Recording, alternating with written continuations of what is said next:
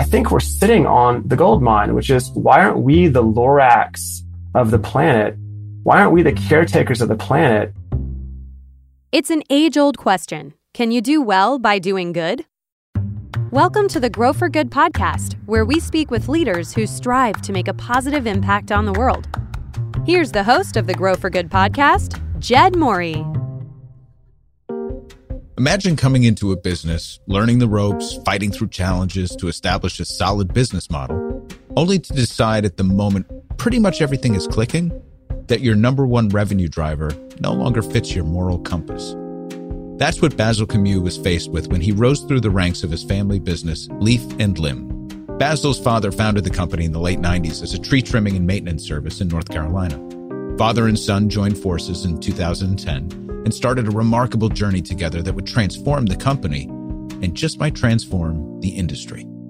I learned so much in this episode, it's incredible. Basil is a wealth of knowledge and information, so much so that you can hear him almost trying to contain himself at times to keep it on a level that I could keep up with.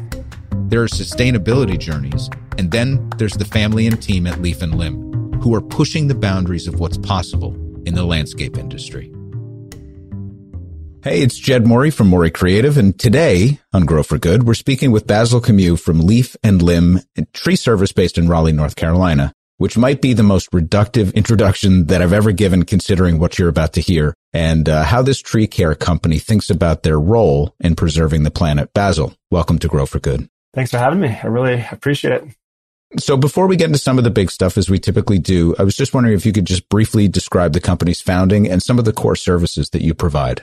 Sure thing. So originally we started off as a traditional tree service, uh, doing mostly removals and some pruning back then. But over the years, we've evolved a lot. Uh, now at this point, all we do is care for trees, preserve trees, and plant new trees. So we've actually uh, gotten completely out of the removal side of the industry, which is a whole little story in of itself. Uh, and at this point, it's preservation, it's care, it's planting. But I also want to add we do a lot of work with uh, spreading awareness and educating folks, garden centers, communities, you know, regional conferences, arboretums, whatever. We just like to get the word out. Trees are really important. And Basil, this is a family business, right? Correct. Yep. My dad started it back in 1997, and uh, I got involved back in 2010 when he and I became business partners. And uh, yeah, the rest is history. 2010 is uh, quite a time to jump into any business, let alone a family business, which usually has its own dynamics. Can you talk about that inflection point? Because I, I, read a little bit about how that really was a, a, kind of a turning point. That era, we're talking about post financial collapse right now, right? kind of a turning point in not just the sensibilities of the company, but and obviously the economic conditions where you are. Uh, but what was that inflection point that really helped kind of inspire you on this on this path? Okay, so uh, there's a lot on this journey. It's a pretty long journey, but I'll, I'll try to break it down into sort of the, the, the, the main gist. I think so originally I got involved because the business was suffering, but also he and I had been working together on another venture. So we enjoyed working together.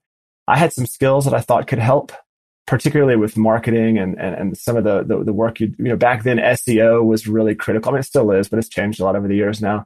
And that was when Google AdWords was just getting going. And I was really good at Google AdWords back then. Uh, as a matter of fact, I remember when I kind of uh, he didn't have a website at the time. So we became business partners. One of the first things we did was built a website. And um, I was able to get us top three rankings in Google for like 150 primary keywords and the only company doing AdWords. So it's pretty exciting. Obviously, all that is gone now. Um, and I'm and I'm very grateful for that, or else we wouldn't have a business on the other side of this podcast. But go ahead. yeah. So my journey, you know, sort of like the, the, big inflection points as I remember it was one, when we started hiring staff, we kind of had to make a big decision. Are we going to do this the legal way or the illegal way? And just to give you some background about my industry, I'm in the tree service industry and, and according to statistics from, uh, from, from TCIA, which is one of our, um, our representative bodies, 90% of companies in my industry pay folks under the table or they do 1099 contracting, um, all ways to avoid paying workers' compensation insurance because we pay really steep rates because we're in trees and climbing trees. There's a massive risk factor. So mm-hmm. when you get one of these policies, you start off paying 40 cents on the dollar, which is just a lot. But we decided to do the right thing. It's a part of who we are as a company. Uh, and that meant that from then on, every time we entered a bid, we're 30% more expensive than most other companies we're bidding against. And then the, the only exception might be the national brands. Maybe we're the same price as them, but they're national brands, right? We're nobody. Uh, that was tough to work through. We really had to do a lot of innovation, a lot of creative thinking, a lot of bootstrapping, sort of work through that and convince folks that, hey, we provide value at this higher price point. So that was a big inflection. And I think that sort of set us off on this journey of, of doing the right thing really matters. Was that when you came in, or was that part of your uh, dad's founding ethos? No, that was right. That was 2011, 2012. Um, before I got involved, it was just, you know, it was him and maybe a seasonal worker or two, very small. Another inflection point for me was just learning about trees. It's, it's been a very deep and amazing journey. This is another one of our core values, thirst for knowledge. So over the last decade plus, getting to learn about trees and really getting into the details has just opened my mind. I've, I've begun to really see ecosystems as something that is so vastly complicated. It, it, it outshines the best technology we have today. And I love this idea that nature's been doing research and development for 450 million years since lichen started dissolving rock. So who are we to think that any of our systems could even possibly compare to the, to the R&D that this planet has, has created? It's just, it's unbelievable. The more I learn, the more I realize how little we actually know. I can remember the president of our company coming in to a meeting and he had just listened this a couple of years ago. He had just listened to a podcast about biodiversity for some reason. And he just, he could not stop talking about how trees communicate with one another, how a tree in one system can send um, healing, you know, messages and strength to another tree in a system that they know what's happening, th- that they're all interconnected, but not, not just the trees, obviously everything within that ecosystem and that it, a system itself can, should be looked at as like a living thing where yeah. one piece matters to the other. It really is kind of a daunting and fascinating thing when you think about if I pluck this one thing out of the system, they all feel it. That starts right. to mess with your head a little bit.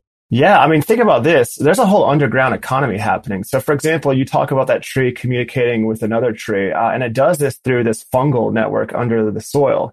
And not only do they communicate with each other, but they're also communicating with all the other members of the ecosystem. So you might have trees, smaller trees, ground cover, flowers, all these parts of the ecosystem and they're actually communicating threats with each other. Hey, we've got uh, these insects attacking. Uh, hey, other trees, uh, release some pheromones. So they don't attack you. Uh, or it might be something like this, like, "Hey, daffodil, I've got a couple of extra phosphorus. You want to trade me for some uh, for some boron?" And, the, and, and they're like, "Yeah, let me." So the, the idea of getting this diverse ecosystem, that there's like an you could think about it as underground communication underground um, uh, medical aid, underground stock markets. uh, there's just like this really vast amazingness happening below our feet. You did something really powerful in one of the videos I watched uh, prepping for this, where you counted to two and said, in that time, a football field of trees was just lost. Right. it, I mean, w- we know a lot of this kind of intellectually, or we see this through the news. Uh, we, we, I think, spent a lot of emotional time on what's happening maybe in other countries with the deforestation in the rainforest and things like that. But here in, let's say, North America, is that still the case? Do, are we reforesting as we go along, or are we in danger of losing these really complex and diverse systems?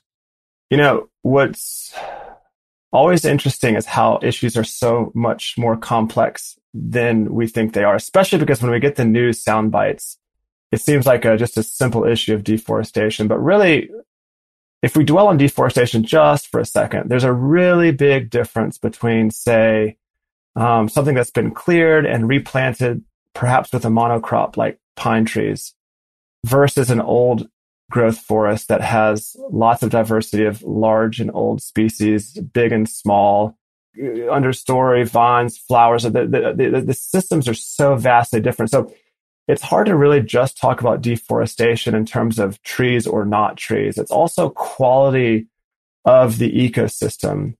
It's soil as well. So let me pivot for just a second back to what we were talking about. This is sort of that third inflection point for me. As I started learning about these issues, uh, learning about trees and, and learning about these things that are well outside of the normal news media sound bites, I began to recognize we have really big issues, uh, things that have to do with our soil and with our trees, uh, with our ecosystems. And that's when I began to realize that our tree care company could be a force for positive change for ecosystems and for the health of the planet. That was also where we had to make a really tough decision regarding tree removals. We used to cut trees down. It was a big part of our revenue, two thirds of our annual revenue, actually. Mm. And in 2019, we made a really big decision that we're getting out and we shed all that revenue and entered into really uncertain times. And this was like, this was predating COVID. We were walking into 2020 with COVID ahead of us, no idea this was coming. So, uh, you know, I'm happy to say not only have we been able to navigate COVID, but, but we, we were able to navigate getting out of removals as well. And, and so far the response has been incredible. So if if we can just hang on the business case, you know, usually I like to land on the business side of things, but that is what you just said is such a massive change to a business model to go into it knowing that you're about to gut two thirds of your top line revenue before we get into back into deforestation, regenerative agriculture and those types of ideas, just from a business standpoint, how did you prepare the company? How did you undergird the company? I guess financially, but also structurally with your people to prepare for that moment that you were going to shed two thirds of your revenue? Well, one of the things we did that I'm really proud of is we actually we held meetings and discussions with every single layer of the company. Uh, wanted to make sure we got lots of discussion and buy-in and input because this is not the kind of decision that I was going to just be able to hand down. I, I've seen in the past how badly that can go on small things. So I needed to make sure we had agreement and consensus. And the really cool thing is that everybody at Leaf and Limb was on board. Mm. Everybody thought it was the right thing to do. Everybody thought it was a good idea, knowing there might be sacrifice. And there was some sacrifice. We did end up having to let go of 10 people. There was definitely a lot of setback. Um, that had to be pretty emotional for, uh, for you as a family business owner. I mean, even looking at the website, how your people talk about the company, how you talk about your people, the range of experience and the diversity that you have in your company, it looks very family. Yeah, we have a really tight group of folks. I think we have um, just an awesome place. I love everybody here. We work hard on building vulnerable, high trust culture. And that's probably what allowed us to be able to make a move like this. Uh, the discussions, the buy in, also a lot of analysis on what could go right, what could go wrong. And frankly, just a little bit of hope, a lot of hope and it all worked out really well. You know what's one of the coolest things about this? And this is one of the things I would say to anybody who's thinking about something like this. We uh, were able to get a news story with our local ABC affiliate when this happened. And word got out about what we were doing. And I got to say, it was amazing. The local community rallied around us. We had a segment of our clients who said we were crazy, got some emails from folks who were really upset some really judgy, nasty emails about, you know, all the things you can imagine. But then we picked up a whole bunch of new folks who maybe used us for services or just simply wanted to advocate. And so what's really cool about this, and I can say this now two years later because it's all past us, but in the end, we lost clients and we lost accounts, but we picked up a hardcore fan club. And we've never had a fan club before. And I got to tell you what, having a fan club is just the best. They, these are people who these are the ones who go out of their way to tell their friends about this awesome company or, or post on Nextdoor or post on Facebook. And we're living proof that if you let go of the trapeze, there is another trapeze waiting for you. You just have to, you have to lean into purpose and doing the right thing and knowing who you are and what you want to accomplish.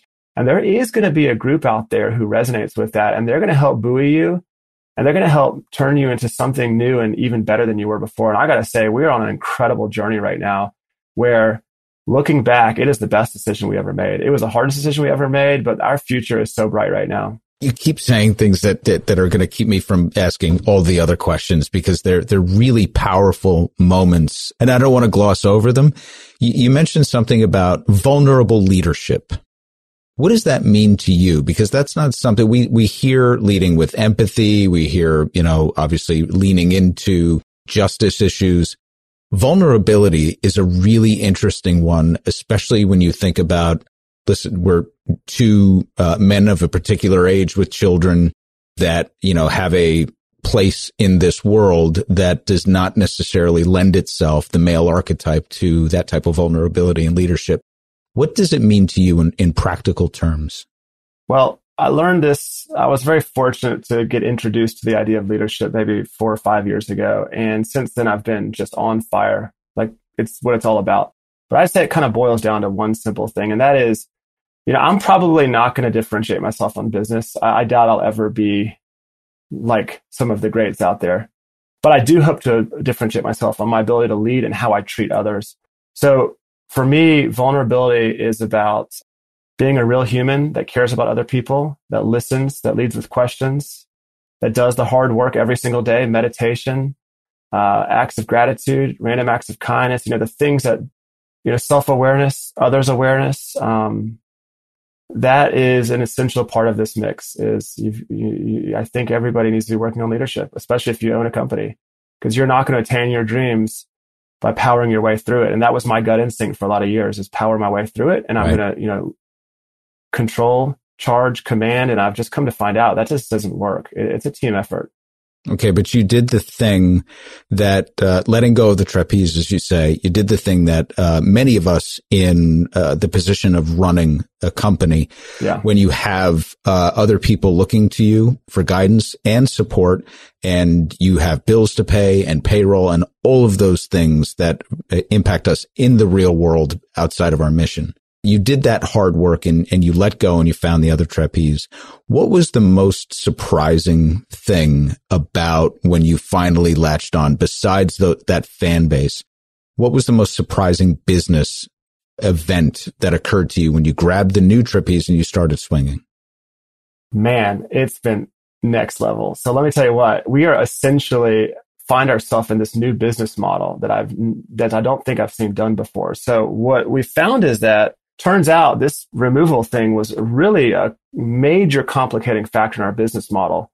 Once we let go of that piece, our training platform shored up, became way better. We're able to attract much better talent. And because we stand for something that really matters, we're able to attract more talent. Turns out that our software platform, there were so many new changes we were able to make. So we found these efficiencies in operations, efficiencies in training, added value in hiring and recruiting.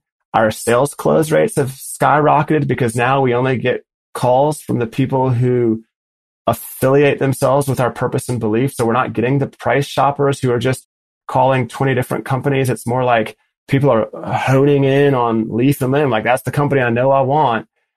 The, uh, the, the, the, culture here is really elevated even more than it was. Um, there's been 10 major benefits to this in terms of just a better business model. It's a tremendous case study. I have to be honest. It's, uh, just from a pure business standpoint, even taking all of the other, the, the grow for good aspects away from it. It's a really important lesson to learn to just let go and then trust that if you see it, others will as well. I've had to let go of the trapeze a couple of times in my career and, and I've always been pleased. It's always terrifying and it's always amazing. Like going back orig- to this original beginning of the story where I was talking about SEO, I remember where we decided to start talking more authentically as a company with true voice and true belief. We had to make this decision to let go of what were like 150 geo targeted pages, like crafted just perfectly to get that keyword for that city. And it was so scary and, and sure enough, our, our SEO tanked for a while.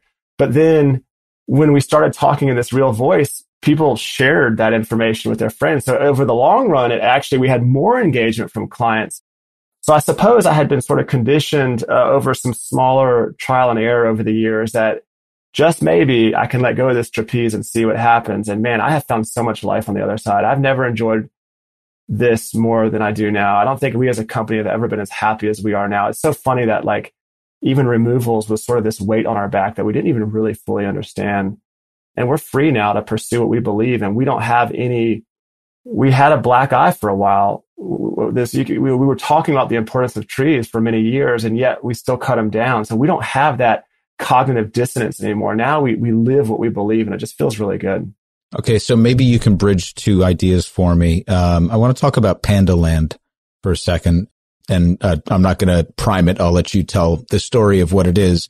Uh, but maybe you can bridge it to the idea of looking at this uh, at a landscape that maybe has been gutted and regenerating that landscape. Tell yeah. us a little bit about Pando Land and tell us a little bit about the dangers, I guess the full ecological danger of taking out an, an ecosystem in the manner that we do that around the world.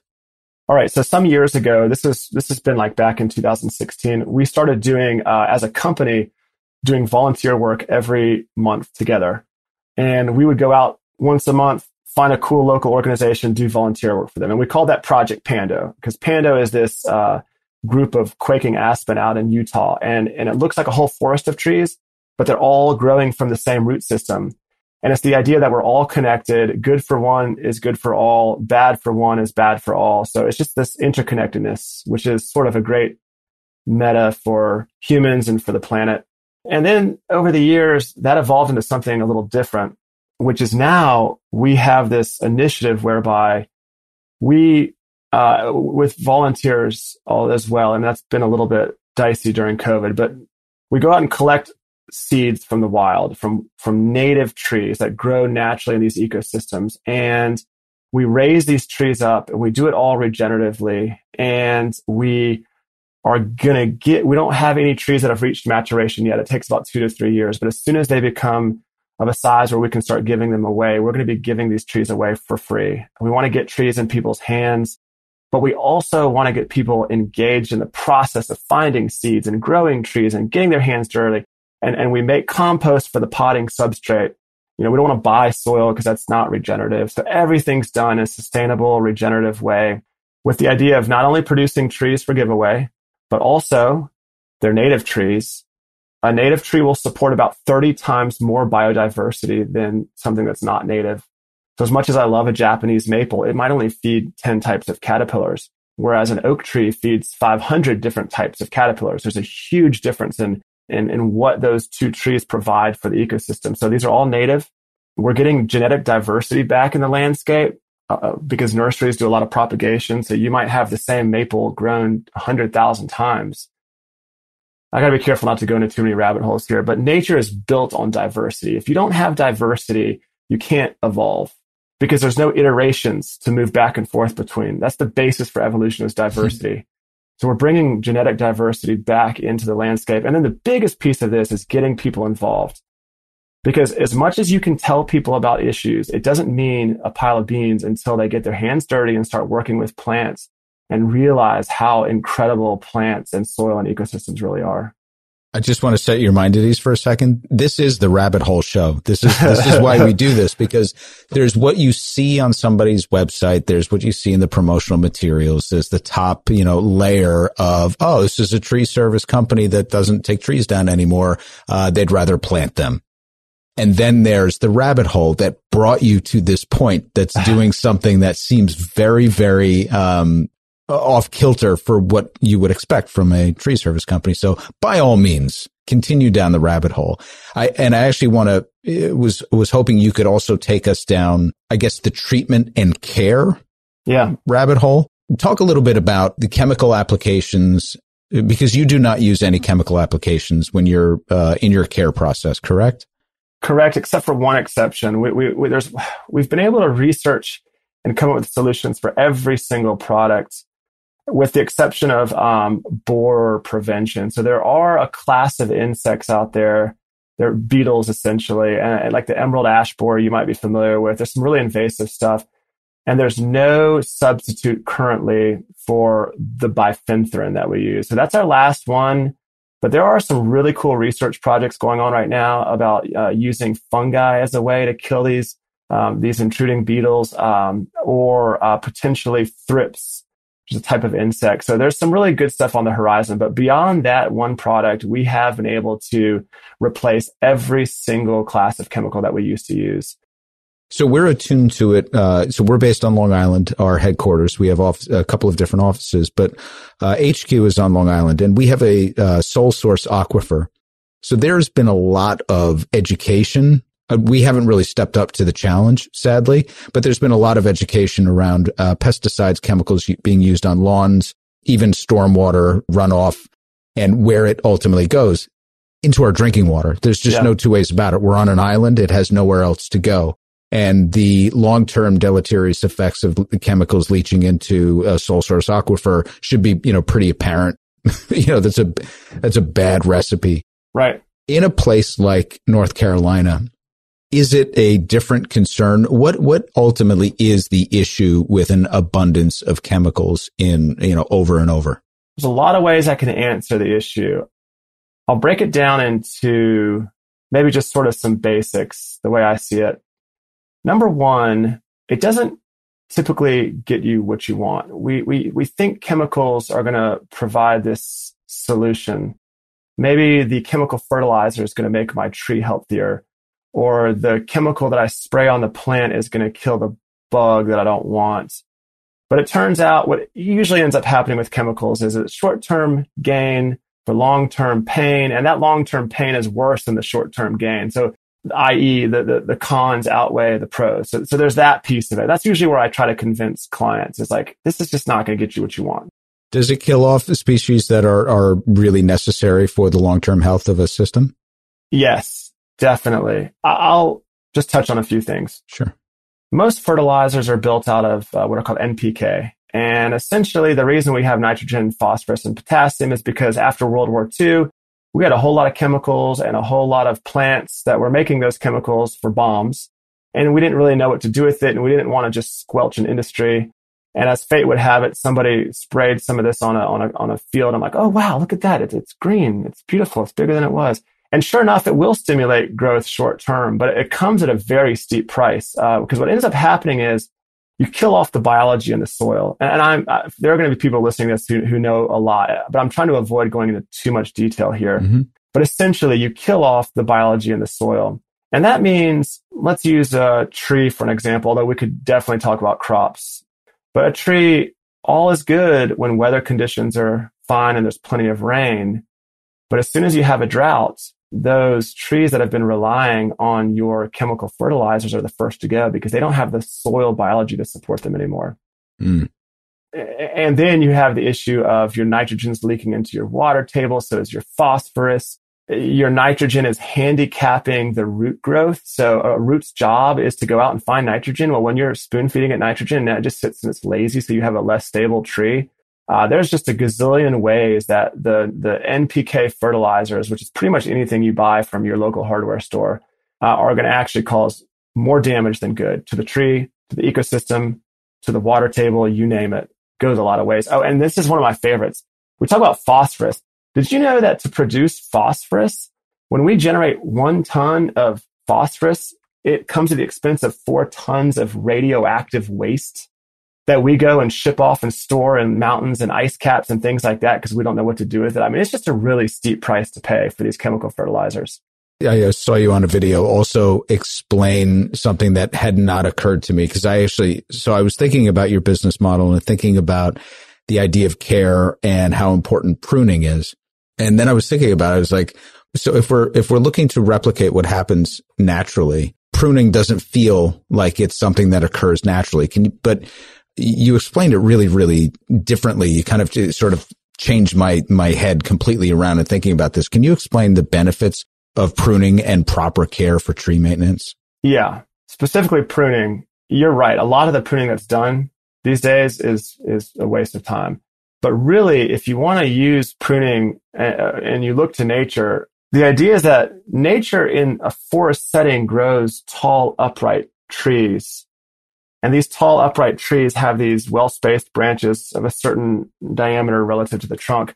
But out in the urban landscape, our trees have access to a lot of light because they're usually planted by themselves or in small groves.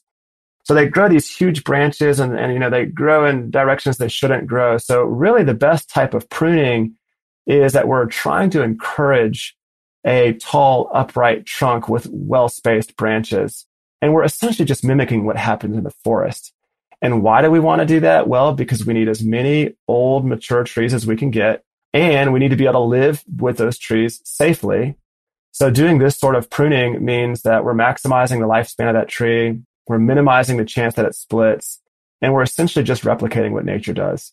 Mm. And I mm. will add that nature does prune. Uh, it's called cladoptosis. It just takes longer, but it sheds inefficient growth through this, you know, multi-year process of slowly sealing off a branch and then the branch falls down to the ground where it rots and feeds the soil, which then feeds the tree.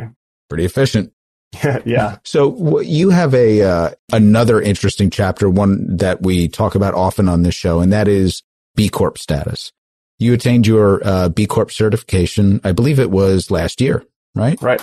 Yep. So not only did you completely change your business model again and then grow and find some raving fans along the way, in the middle of a pandemic, you achieved your B Corp certification. Tell me a little bit about that journey and uh, the the challenges you faced, but also why? Why did you start that journey? originally we started back in 2017. We were invited to go uh, participate. NC State has a B Lab clinic, and students from the undergrad and graduate departments get involved, and uh, you can apply as a company. And we applied, and we were accepted, and we got to work with a student team. It was amazing we submitted that year at like 86 points and then they did the review and it, we went down to 76, which is disappointing. We're like, okay, well, let's go again. So we, we applied again, accepted again, tried again, failed again. At this point, just frustrated. So we decided to go again internally without the help from the students. A third time failed. By now it's like what 20, we're in late 2019 and uh, the team here at Leaf MM, we had a conversation. We decided, okay, we, we got to try one last time. And if we can't get it this time, then then that's probably just it. So we did it one last time. And we were fortunate because they came to us and said, Hey, y'all have really been trying hard. I can't remember exactly how this conversation goes, but essentially they said, look, we're going to let you write something, a narrative, and we're going to have a special committee that will review this narrative because I think our business model is a bit challenging. No other tree service has ever become B Corp certified. We're the first ever. That's amazing. Yeah, there's a couple other landscapers out there that are pretty small. Um, and we're not, you know, we're not big. Like, you know, Brightview does a billion dollars a year. They're a huge landscaping company. So we're obviously not that big, but we're not small either. So we're sort of in this mid tier in an industry that hasn't really gone through before. So I, I think there was maybe a little bit of complications with our business model, but this narrative was huge. Yeah, I think they are going to change up some of the um, Sage, our producer, is very close to the process, and she's actually she's our director of social impact, so she's running our effort with some committees on the team to take us hopefully across the finish line to B Corp certification. But it is somewhat of a rigid process that was meant, I think, for a lot of uh, companies that have a much larger impact on maybe society, but also the environment and what they could do. So when companies that don't necessarily fit that mold come into the process. It is a little bit of a workaround. And I think they're starting to change some of that up to incorporate these narrative elements. Yeah. You know, what I find is that it is inspiring, not just for us as company leaders, but it's inspiring for the people in the organization. Did you find this as a, as a really positive rallying point for your team members? It's somewhat, yes, definitely excitement. But what I hope to do in the coming years is get more of the staff engaged. We're putting together an internal B Corp team that's just always working on B Corp because it's you have to keep your credentials up. You know, there's a mm-hmm. there's recertification here soon, and there's a lot of stuff that happens. So I would like to. It has been somewhat of a of a rallying point, but I'd like to make it a lot more. I think we can lean in a lot more and do a lot more as a team. There's so that's one of the fun things about B Corp is there are so many areas where you can pick up points. It's kind of like a scavenger hunt almost, and, and, and in the process, make a better company doing better by people on the planet. So, you know, just using the handbook that they publish, we have so much we can do over the next 10 years. So I think it'll be really fun. And I think it'll become an awesome way to engage more folks at Leaf MM on a deeper level. So let's talk about you as a leader as well. It's pretty apparent that you have a very deep and abiding love for the outdoors Was that always the case growing up? I mean, is this just kind of who you are? And do you think that that had an impact on your worldview as you came in to become a company leader? Or did it kind of happen in reverse? Did coming into this type of company open your mind and your heart to the outdoors? It's interesting. I reflect on this a lot and it's, it took me 35 years to figure out what I wanted to do in life, quite frankly. I, yes, looking back, it, it becomes apparent now that I do love the outdoors. I've always enjoyed hiking and camping and uh, traveling and just being outside for sure. But for much of my career at Leaf and Limb, I was here for family. And then I was here because I wasn't really, I couldn't give up. I had things I wanted to finish. And then, you know, at about year eight, the, here at Leaf and Limb, the light just turned on, I think. And I, and I, and I, re- it all became very obvious to me. Hey, yes, I do love the outdoors. That's definitely a part of why I love trees and soil. And I do love the planet. I, I have a weird, twisted story. And I, I got to say, I guess the, the blunt answer is none of this was apparent to me before the last several years, but it has all come together beautifully. I think the only reason I'm here is because A, I don't know when to give up. And B, I just have a lot of, of grit and tenacity. And I wanted to see some things through. And I think that's the tough part of being an entrepreneur is you just don't know when to give up and don't know when to move on and don't know when to throw in the towel. I'm glad you haven't. I yeah, think there's a lot too. of people that are glad you haven't. And I don't know why I didn't, quite so frankly. Let's, let's talk about this point forward because one of the things you said at the, uh, at the beginning was messaging and teaching and engagement and sort of scaling this beyond the, the walls of leaf and limb and, and the region that you serve. Yeah. Uh, what is your vision for that in, in terms of, you know, bringing others along in disparate regions or maybe other parts of the world? What is your vision for, for communicating that message? A couple of things. We are a local business doing well. So we certainly have a local footprint, but we want to be a thought leader well beyond our geographical footprint. So going all the way back to Pando, our plans on that is that we are building a blueprint that we're going to give away to the world for free. So anybody anywhere across the country can start this same project. We're building two models, one for the person who has no money and the other for the person who has no time, because those are two interchangeable things. and the idea is that this blueprint will be sustainable and regenerative. And as long as you have a group of folks who are of like mind, you can do this any city, any community, anywhere in the US. So that's you know, thought leadership we want to give away. I'm writing a book right now on all of this. No kidding. Yeah, it's um, it's it's so much fun. How trees can save the world and what we can do to help. I hope that's a thought leadership piece. Um, and then we put out a lot of videos uh, and education, webinars, all kinds of stuff. This is a big part of what we want. We just want to get people excited about trees and about soil because, quite frankly, we need a hundred thousand solutions to heal the planet, and trees and soil are absolutely on that list. And you know, with my biased view of the world, I'd argue that trees and soil and ecosystems should be in the top 10 things we're talking about. I'm so happy to be in this forgotten backwater industry because I think we're just sitting on a freaking gold mine here of information that people have to hear. And I love all the discussion that's happening. Uh, you know, Bill Gates' new book that just came out, all these are really amazing things.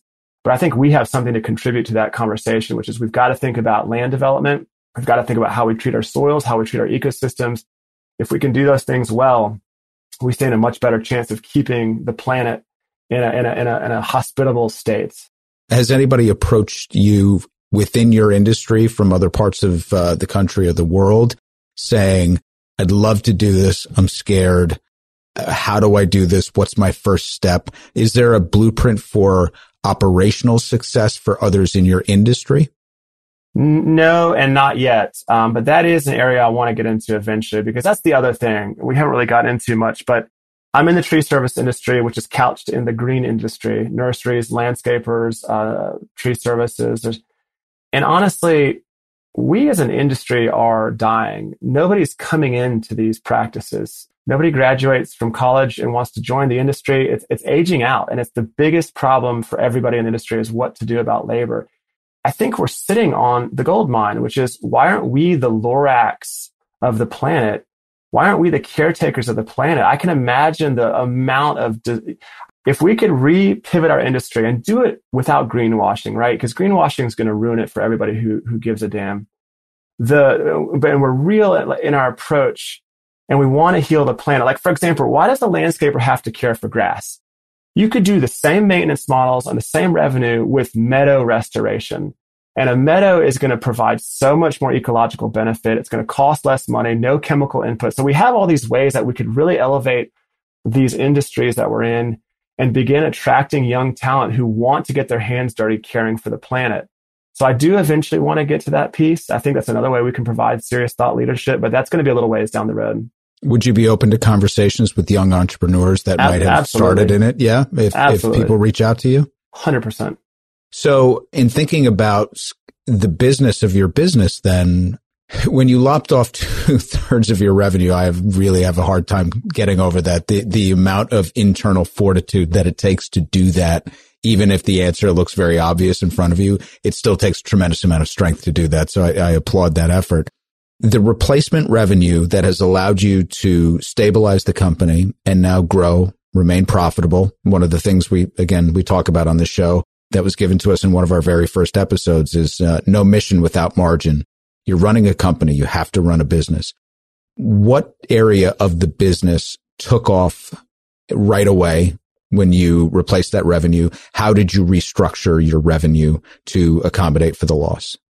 Yeah, and I have to uh, be just say something. When you repeated that back to me, I realized it's two fifths, not two thirds. I apologize. That was a that's a still huge here, but yeah, uh, sorry about that. Two fifths to be clear. Yeah, um, well, I, I, can't afford to give up two fifths of our revenue right now in my mind. So you've you've got my wheels turning. But the way we restructured is, fortunately, we were in a position where we knew all of the other services. So, for example, um, when we had removals, we still had these other care services. So we had already become proficient in these other things. And when we took the removal piece out, we amplified the marketing and the discussions for all these other services. All our marketing newsletters, our Instagram, social media interactions with, with uh, our clients on a, on a face-to-face basis. We just amplified everything. And we did not replace the loss immediately. And quite honestly, we still haven't replaced the loss, but I am hopeful that this year we can reach the level we were at in 2019. Maybe. If not this year, definitely next year. So we haven't necessarily replaced it. But the one cool thing is it is actually more recurring revenue now than we used to have because you can do pruning every so many years. Whereas had you cut the tree down, it's gone completely. Right. Yeah. No, you've changed the nature of the revenue stream as well. It might be better revenue and more compounding over time. Well, it is. I mean, meaning it just like better for the planet. It's better for, it's better for everything. Yes, it's better for the business. And it's, you know, Yvon Chouinard said it best. Doing good is good. And I know everybody mentions him on your podcast. So I have to. How, can, how can you not? it's just amazing. But doing good is good for business and it's good for others and it's good for the planet. It, you know, it, doing good is just, you often get these triple, quadruple wins that I just love. So over the next year, putting your entrepreneur hat on, I imagine, like most of us, you've got kind of not a checklist, but you have a, an order of priorities of the things that you would like to accomplish. Put the book aside for a second because I know how uh, that's a personal thing and it's a personal journey. And I feel like it's one of those things that it's never done, but you do hit publish at some point. For your business, what do you want to accomplish over the next year? Well, I want the Project Pando blueprint to gain serious traction. I think this is a solution we need. I I follow closely along with the Trillion Tree Initiative and UN's Billion Tree Initiative. And one of the biggest holes I see is how to operationalize those solutions. It's, it's really, you've got big money and big thoughts going into how to solve that. But I don't know if that can be solved with money. I think it's going to take a grassroots effort or maybe both. It doesn't have to be an either or. It can be an and. And I think a grassroots effort with an open source blueprint that anybody can do anywhere and start creating your own pipeline of, of locally native species for your area is a really cool way to not only really open up the dial on uh, tree availability, because we need about 40 billion trees in the ground, quite frankly, that it's also a way to get people engaged, which is the other piece of all this. This doesn't work. If we could get the US, particularly Western culture, but particularly the US, really engaged in, in this, imagine how things change on planet Earth with buy-in from the US. So that to me, I think Project Pando is a huge initiative. business wise, I do want to um, get us beyond where we were in 2019 in terms of revenue. And we're still working on ironing out the kinks of our new business model. There, it's just going to take a while. So I'd like to see sort of the business side really just humming along. And then um, up up next in the in the coming year or two is we're going to start expanding a little bit into ecological restoration, which is sort of getting out of the zone a little bit on trees, but they're all related, right? We, we started off this conversation by talking about how all these plants communicate with each other. So we want to start reclaiming grass and turning that into native meadows that'll provide huge ecological benefits, beauty, health, less chemicals, less point source pollution from mowers. So I think we'll find ourselves getting into some new little fun avenues like ecological restoration. So how can people get in touch with you if they have any questions about, uh, you know, along the way? How can they follow your journey with uh, Pando? We have a couple of ways to get involved or follow along. Uh, uh there's a newsletter sign up on the site. Uh, there's also on the on the website. There's a page just about Project Pando, and there's actually a different sign up there. We have just a, we have a special newsletter just for Project Pando. And of course, we do Instagram with our main social media at this point. Um, those are probably the best ways to follow along right there. Excellent. Excellent. Is there anything else that we haven't covered that you want to tell everybody before we go? No, I, I, uh, I would just say get out there and watch a tree or plant a tree or find a plant that you like and get involved. It's kind of crazy how, uh, how they'll transform your mind. Well, I loved this. I love uh, every aspect of the business model. I certainly admire your courage and uh, your your commitment to doing the right thing. I bet it is a great company to work for, and that you are uh, just an absolute pleasure to be around. And uh, I'm sure that that impacts everybody around you and your team. So I wish you all the best and all the success, and hopefully we can check back in, you know, a little bit down the road to see how Pando's coming along. Yeah, thanks so much for having me. I really appreciate the opportunity. Basil, thanks for the time. Thanks. The Grow for Good podcast is produced and distributed by Mori Creative Studios, a Diamond HubSpot partner agency that helps organizations leverage HubSpot to achieve sustainable growth. Grow for Good is a registered trademark of Mori Creative Studios. This is a Mori Creative Studios podcast.